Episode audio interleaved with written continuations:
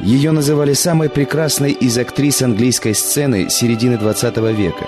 Но всю жизнь она должна была мириться с тем, что, любуясь ее внешностью, люди недооценивали ее талант.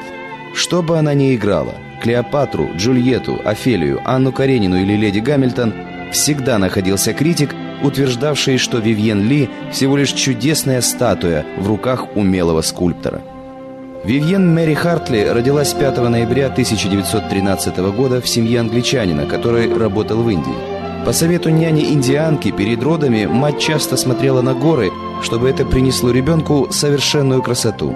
Родители называли малышку «Вивлинг», от английского слова «дарлинг» – «дорогуша».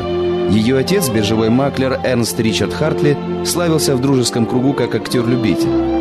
Он поощрял артистические наклонности дочери, и уже в 3 года Вивьен выступала на любительской сцене. Когда ей было всего 6 лет, ее мать, ревностная католичка, отдала девочку в монастырскую школу в Англии. Сырой климат был вреден ее слабым легким, и Вивьен сменила несколько школ в Риме, Париже и Вене. Она получила хорошее образование, свободно говорила на 3 языках и разбиралась в музыке. Даже в строгих монастырских стенах пансионов она пыталась затевать спектакли, брала уроки дикции у одной из актрис Комеди Франсез, а в 18 лет Вивьен Хартли поступила в Королевскую академию драматического искусства. В том же году юная Вивьен вышла замуж за 32-летнего юриста Герберта Ли Холмана. Когда у них родилась дочь, о сцене пришлось на время забыть.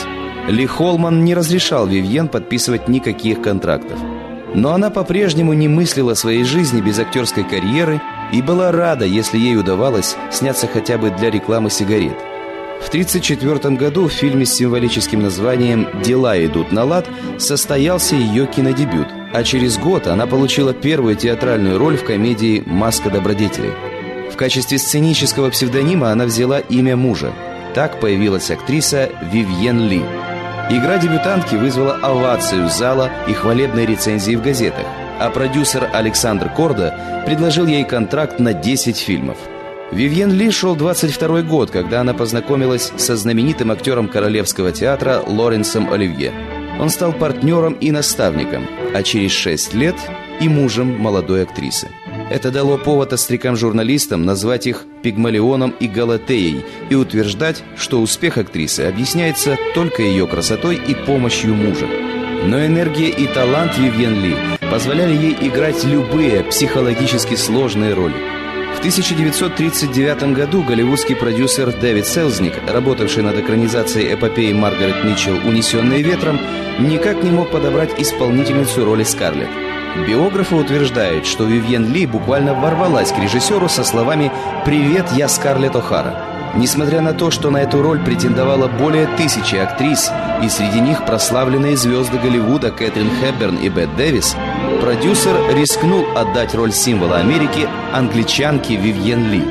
Это вызвало самый большой взрыв профессиональной ревности за всю историю Голливуда. Все предрекали провал актрисы, но за роль Скарлетт в фильме «Унесённые ветром» Вивьен Ли получила премию «Оскар». Актрисе было тогда 26 лет.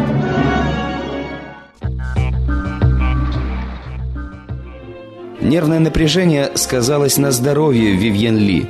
У актрисы обнаружили туберкулез, и почти полгода она провела в санатории.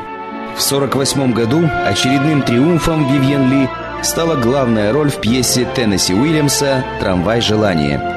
В кино за эту же роль в 1951 году актриса получила 2-го «Оскара». Ее карьера была успешной, но 20-летний брачный союз Вивьен и Лоренса, который называли самым длительным в актерском мире, начал разрушаться. Их официальный развод в 1960 году лишь закрепил сложившееся положение. Вивьен Ли не могла примириться с одиночеством. Она старалась доказать всем, и в первую очередь самой себе, что еще молода, прекрасна и полна сил. «Я буду играть до 90 лет», — говорила Вивьен. Но ее болезнь вновь обострилась, все чаще стали повторяться периоды депрессии. И все же актриса продолжала работать.